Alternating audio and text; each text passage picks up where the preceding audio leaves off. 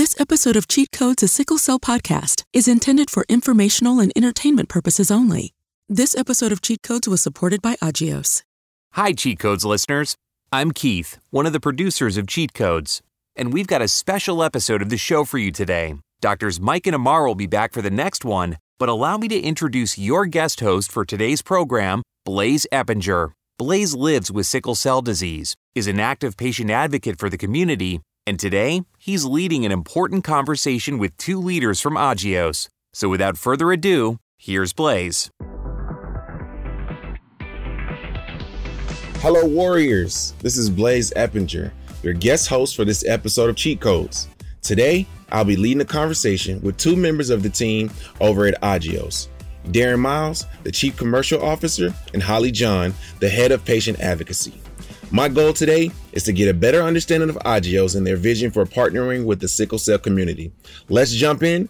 Thank you both for joining me today on Cheat Codes. Uh, it's a pleasure. Thanks for having us. Likewise, and I'm so happy to be here with you, Blaze. Always a pleasure, Holly. To get started, can you please share with listeners a bit about your background, your relationship to sickle cell disease, and what you do at Agios? And Darian, we're going to give it to you first. All right, thanks, Blaze. So, um, a little bit about me. I was uh, born in the Bronx to Jamaican parents, immigrants. So, shout out to Colin Powell. Grew up between New York and and Florida before I went to college in uh, in upstate New York. Um, majored in applied economics and biochemistry, and as you could probably tell by my majors, I always knew I wanted to do something professionally that was at the intersection of, of sort of healthcare and business, right? Um, so then that's how I found the the biopharm and biotech community. So I entered a program that allowed me to be able to be exposed to a whole host of different kinds of roles within a, a big pharmaceutical organization that gave me a good sense then of, of what what the, the industry was about and how it can work um, to actually both serve the needs of patients but also build a sustainable a sustainable business much of my career has been spent in roles between sort of commercial roles, which are those roles that are dedicated to educating the community, patients, physicians about uh, new treatments, working with payers to make sure you can get access, um, patients can get access to that treatment. And then other part of my career has been focused on drug development, where I would lead teams that would work sort of cross-functionally, uh, meaning a whole bunch of different specialties that would come together to figure out how you wanted to develop a drug for what particular patient population where do you want to study it? How do you then take it uh, to the various health authorities to get approved, and then ultimately be able to get it to patients, get it to market? At Agios, I lead the commercial team. Which does much of what I said initially, right? So, focused on uh, working with the patient community, with physicians, with nurses, with payers to uh, to figure out the best way to bring the new treatment to market, and then ultimately be able to uh, ensure that patients can get access to it. One of the things that uh, you know we're, we're doing work on right now is thinking about our investigational treatment for sickle cell disease, which is you know a few years away from um, from when we would expect it to reach the market. But this is the time when you want to really focus in on understanding the needs of the patient community, the physician community, so that you can still sort of tailor the program, tailor the way that you go to market, so that you're you're immediately meeting the needs of the community so you can both ensure that all the patients who should get it will get access, but that you also can build a sustainable a sustainable business, which then feeds the sort of engine of innovation that allows you to make the next best um, treatment for a, a, particular disease. And so that's much of that's a little bit about uh, about me and what I do. It seems like you gather a lot of information about the needs, so you can meet the needs. And I feel like that's important because how can you give the people what they want if you don't know what they want in the first place? Oh yeah, Oh yeah, yeah. That was great, Darrin. What about you, HJ Holly John? well, I was actually born in a dumpy little town in Arizona that had a stop sign. I was one of the first in my family to go to college, which was very exciting. I got my degree in journalism and actually worked as a journalist for a number of years, but I have found my way for the last 20 plus years into the pharmaceutical industry. And through that journey, I found my calling, and that is being in patient advocacy.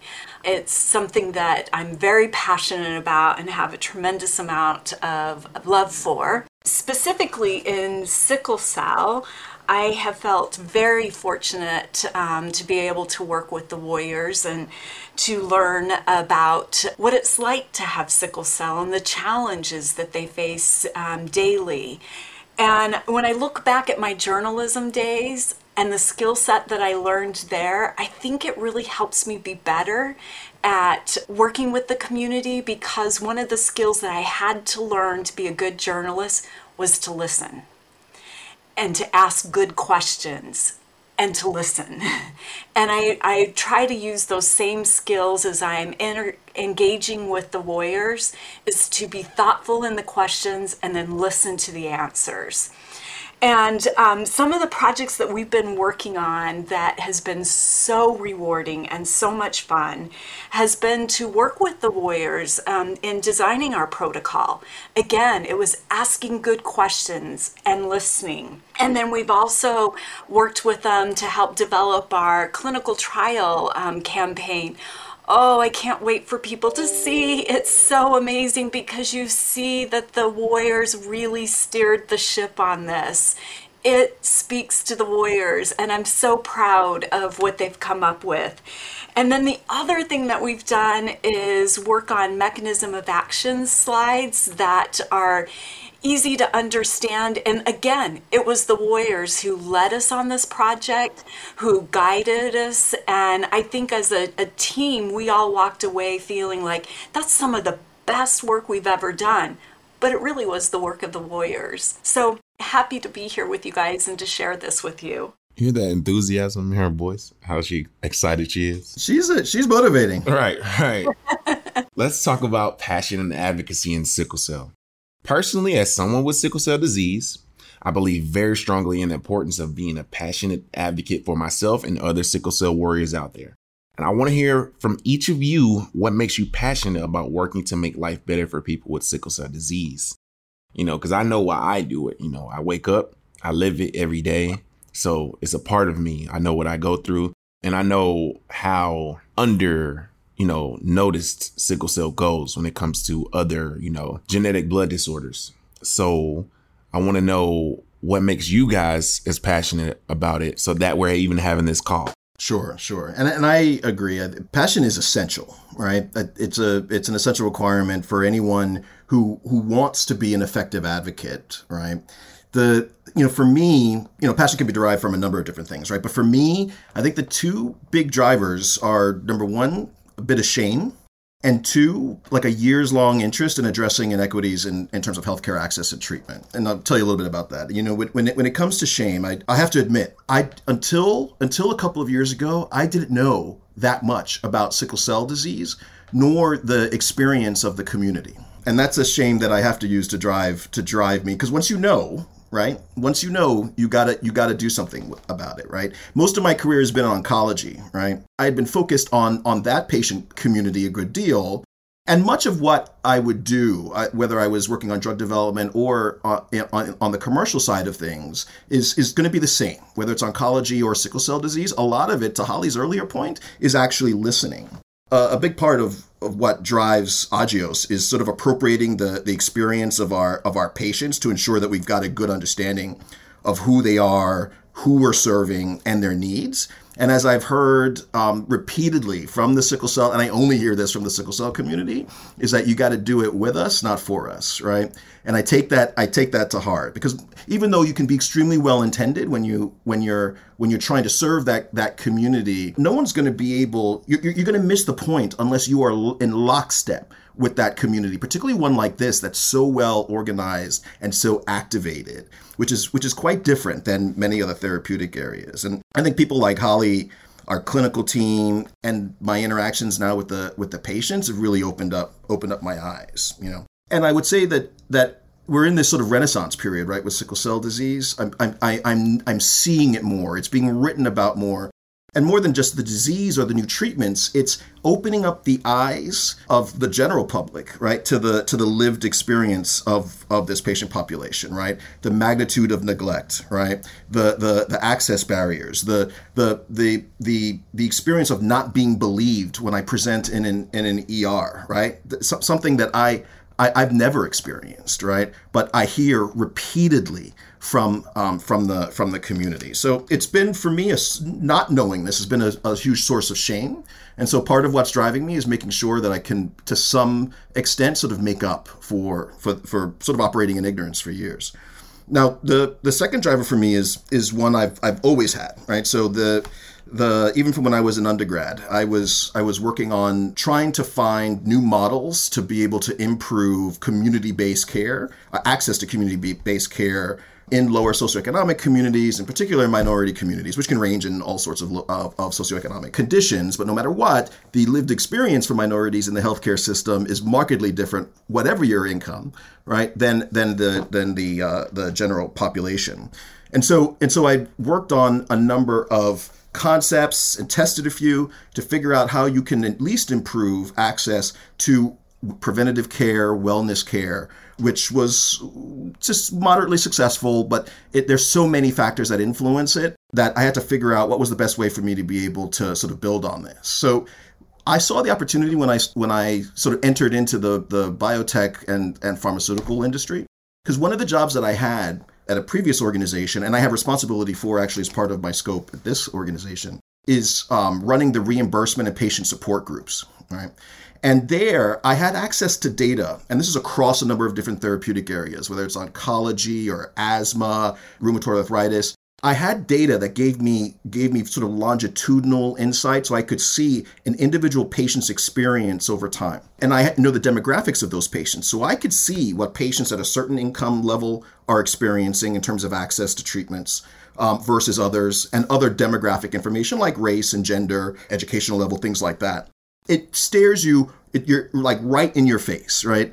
The differences right? This and this is you imagine in oncology for instance right? Life and death right? Like sickle cell. The the number of, of patients who had to stop their treatment just because they couldn't afford afford the therapy or they were going to a physician in a community that just wasn't operating at at even just minimal standards right? To ensure that the patients in that community were um, were getting um, at least level treatment with that of of peers in other communities it's it's all very evident.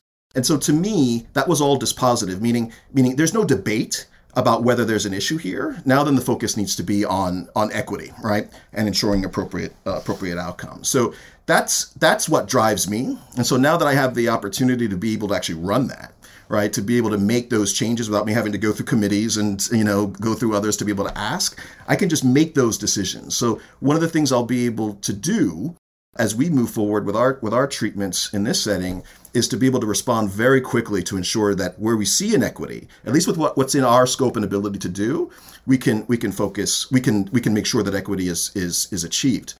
The biggest thing though, if I can if I can leave your audience with just one thing, I do this constantly with my own family members who are on treatment and then they tell me that they've stopped. I learned two months later that they stopped their treatment because they couldn't afford it. And I work in this industry and yet they still they still do this um, is make sure that if you're on a treatment, know who makes your treatment, who supplies it, and then go to the company and avail yourself of their patient support programs.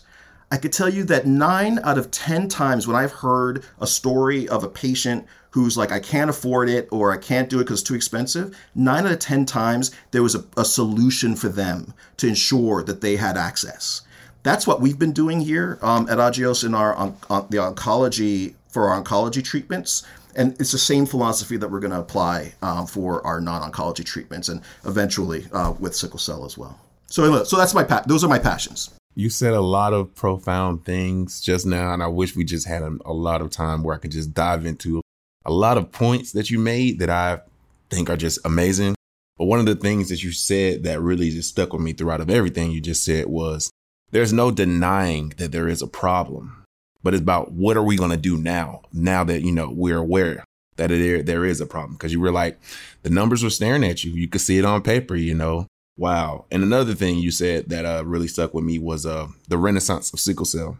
And I like to just give a little pat on the back to all the advocates if you happen to listen to this, because I think we are a part of the group that is pushing that forward. Not really trying to include myself, even though I'm a part of it. I'm just giving the, the bravos to everybody else. There are people who have sickle cell that, you know, are pushing this forward. And since I've been in contact with these people, I've been able to meet um, people like Holly, you, Darrin. It's just amazing to see what, you know, is coming out of the work that they're doing.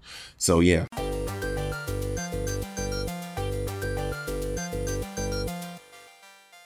And now a word from our sponsor, Agios Pharmaceuticals. At Agios, we're passionately committed to transforming the lives of patients with genetically defined diseases, including sickle cell disease. We are proud of our innovative investigational therapies and are proud to announce that we will move forward with a singular focus on accelerating and expanding our genetically defined disease portfolio. This transformation provides Agios with the resources required to optimize the development of our promising investigational therapies and ultimately enables the greatest overall positive impact for people battling these conditions. The patients and families who are counting on us need extraordinary science, and they also need people with extraordinary hearts. At Agios, we have both. Our work to discover and deliver new medicines is personal. Thank you to our supporting partner Agios for bringing us this segment. Agios, where science meets heart.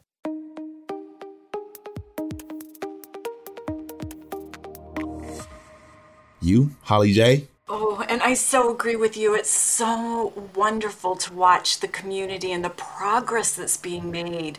When I step back and look at it, I'm amazed and I'm inspired by the warriors and their strength and their resiliency and the fact that they don't give up. It enriches my life. Um, so, my passion for advocacy comes in a couple of ways. One, very personal. I actually was born with a rare disease myself, so I've had to learn to advocate for myself. Another opportunity in my life was when I got to um, foster a, a young boy who was getting medical care, and I had to learn how to navigate the medical system and advocate for him. And then lo and behold, here I am in the pharma industry and I find my way into patient advocacy. It is truly a calling for me. And I've worked in other disease areas, but until I came into sickle cell, things changed for me. And it started by my very first meeting in the sickle cell community, which was a consortium meeting. I'd never been, um, I didn't know anybody. I showed up and was just so touched by the community. First of all, the meeting was started with prayer, which gave this different tone in the room. I watched warriors for several days sit in a conference room listening to session after session. It was long, it was tiring. Um, they were in pain, but I watched warriors serve each other. They were rubbing each other's backs. They were bringing each other lunch. They were making sure they had water. And I watched those warriors that were in pain who were not going to leave that room.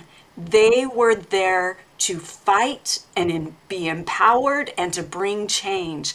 And I sat back going, wow, something special is happening in this space. And then I started to see the connections, the family um, type connections between the warriors, and I wanted to be part of it. Um, the very first person I met was Angel Henderson, and then Dominique Friend, and um, Lakiea Bailey, and I mean, the list goes on and on.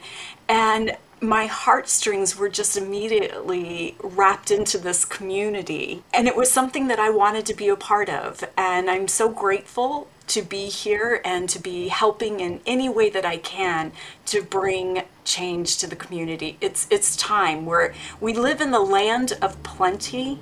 There is no reason why we can't solve this problem. Amen. Wow. I met Holly at this men's event that she threw in Fort Lauderdale.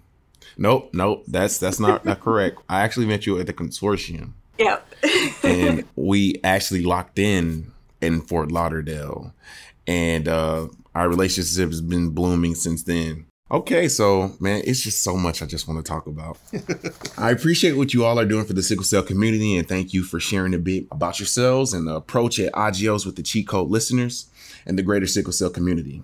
But I do want to bring up one last topic before we wrap up today, and it's a really important one access. It's exciting to hear about new medicines being investigated and worked on, it's even better when new medicines are actually available and accessible for patients and for all patients, no matter who they are or where they live or what they can afford. So, people, we finish up with Darrin. What is Agios doing to ensure that all patients with sickle cell disease can benefit from Agios' work? I know you touched about it a little bit just before about what you're hoping to do with the new treatment. All right, all right. Well, I mean, if you couldn't tell from my very long response to your second question, I, this is this is an area that I get very passionate about, and and I, and I get passionate because because the access is oftentimes there, but but we lack the knowledge that we need to be able to to, to turn the key and, and, and, and advocate for ourselves. In in large part because uh, the communication about these these sorts of of programs and support is just inadequate, right? And and that's that's that's why I have so much respect for this community because it is so well organized. It makes noise, and yes, we're in a renaissance period, and and the community should feel proud about it. It's great progress but it's and it's essential it's not sufficient right so don't get satisfied don't get comfortable because you have to keep moving the needle and compelling people make good trouble right you got to keep you keep doing that in order to be able to get continued progress. You got to do it for yourself because no one else is going to do it for us right? So anyway so you asked me about about access and so you know i think for for us as i mentioned before right the whole concept of of of work with us, not for us, is is is sort of at the center of of of of designing a, an access an access strategy um, that will meet the unique needs of this particular patient population. So you know you're working with the patient advocacy groups. You're doing a lot of research with individual patients to understand their unique circumstances um, that will inform the kinds of programs that you need to have in place. You're working with physicians. You're working with institutions, and you're working with payers the folks who ultimately sort of control the key, the key hold the key to access, um, to make sure that you're gonna when you get to market that you're you're gonna provide them with the information that they need to be able to make those access decisions for individual patients. And for us in sickle cell, we're you know we're a few years away from a potential uh, approved treatment in this uh, in this disease. So so I don't have it all completely baked, but but we're about to launch, uh, uh, uh, or hopefully we're, we'll we'll soon have an approval for a product. It's baking. In a yes, it's baking, right? For, for we'll have a uh, we'll have another launch, and and we've had launches in um, in oncology, so for our cancer treatments previously, and that's that's the best indication of how we are likely to approach access for for sickle cell disease patients, and and that is you make sure that you have a very robust patient support program with people dedicated to the individual patients and their cases who will work with the with their physicians, work with the payers to overcome any any access barriers then once the patient has been granted access, but they see their cost share burden, right? What their out of pocket needs to be, right? Because it can be very significant and it can range, it'll differ person to person because each person has their own individual benefit design or different kind of insurance, right? You then figure out, okay, if the patient is paying above X, let's say it's $5, right? We want to make sure that we're going to provide the support to be able to pick up whatever the balance of that uh, of that out of pocket is going to be so that they never have to pay above X, right, for a certain kind of patient with a certain kind of insurance. But for some people, they're not going to, the insurance isn't going to cover it, right? And so they're essentially rendered uninsured. And then you have a group of people still in this country who don't have any insurance at all, right? Whether it's through Obamacare or United, whatever the case may be, they don't have any insurance. And so for those patients, you need to put a program in place that allows them to be able to get um, access to the drug for free, right? And so, for particularly for higher cost treatments and specialty areas, specialty settings like sickle cell disease, it's essential to have programs uh, programs like that uh, in place, and it's just consistent with our our values and our culture at Agios, where we you know it's easy to say you put the patient at the center of everything that you do and patients first. You've got to make sure that the walk sort of matches the talk, right? Hey, that that what you just said, it sounds like y'all definitely walking and doing the talking. It's all it's all making sense doing the best we can. But anyway, so I, I, think that gives you some sense of, of how we'll approach um, we'll approach access uh, to sickle cell treatments uh, in the future. It seems like no person left behind. That's what it sounds like. That is so that literally the philosophy is no patient left behind. See, I like you, Darrin. But let me but let me be realistic. Sometimes they're gonna they're gonna be some folks that he, you're not gonna be able to help. That's just the way the world works, right? There there there con, there conditions and restrictions for certain types of patients with certain coverage. Maybe they make too much money, so they don't meet sort of the income criteria, right? They may gotcha. make over three hundred thousand dollars, whatever it is. So there's always going to be a couple of limitations, but it is for a very tiny portion of the population, and usually you can find a way to be able to work around those things. But I don't even want to put that on you guys because, you know, at the end of the day, it's not a problem that Darrin is creating. You know what I'm saying? It's not a problem that Agios, you're doing as much as you can that it sounds like at Agios. I mean, like you said, there are going to be limitations that you guys just can't, you know, see through. But the fact that you're doing as much as you can, I think that's what will make the difference in the end, you know? Oh, yeah. I really like this uh, conversation. I learned a lot from you guys today. I learned a lot from Darrin. I learned a lot. No problem, man. We've been learning from you. So I want to thank Holly John, head of Agios Patient Advocacy, and Darrin Miles, Agios Chief Commercial Officer, for joining me today and answering some important questions about their roles and vision for connecting with and being fueled by connections with the sickle cell community. Before we wrap, are there any final words you guys want to put out there? You know, anything else we need to know? Well, first, Blaze, I just want to say it's been so much fun hanging out with you. I always enjoy my time with you. the other thing I want to say um, to the community is please continue to teach us it is so important um, for us to hear you and hear your voice and we want to learn from you. We're not we don't know everything. We just have barely even started to scratch the surface so there's so much more that we need to learn from the community. So i invite you to to um, teach us I also want to say we want to connect with you. We want to help build connections in the community and to work together and partner together to bring the change that is needed to a community that deserves it. It's time for that change to happen. And please, if you can reach out to me, I would love to hear from you, and I certainly will um, look for opportunities to reach out to the community. Picking up on Holly's point, the everything that we're that we do has, has got to be at the direction of the patient uh, the patient community, right? The patient advocacy groups do a great job at sort of pulling together sort of the disparate interests of all its various constituents to put together a good policy position that helps organizations like us to figure out then how do we how do we respond in order to meet those needs and going back to the to the question about access, you know, it's more than just for the adult population, right? So you also have to make sure for every program where it's appropriate that that you're compelling organizations, companies, right, to also investigate pediatric programs like we're doing, but also to think about access globally. It's part of the social contract that we have with society, right? That if we're going to work, if we if we're going to rely on them to help with developing the data that's required in order to be able to get a treatment approved, right? Then we also have to ensure that everybody in that society is able to get access to that treatment, and that extends beyond the the shores of the United States. Yeah, it's like, hey, we need you for this data, but no, you can't have what we're going to make. You know? Yeah. So yeah, yeah that wouldn't yeah, make sense at all. Yeah, not here, not here. Well, I appreciate you both and thank you to the Agios for your commitment to the sickle cell community and for supporting this episode of Cheat Codes, a sickle cell podcast. To learn more about Agios and their work in sickle cell disease, visit agios.com or follow them on Twitter at Agios Pharma. Thanks for listening to Cheat Codes. Keep on living well with sickle cell. And don't forget to share this episode with members of the community. Dr. Zaidi and Dr. Callaghan will be back for the next episode. See you then.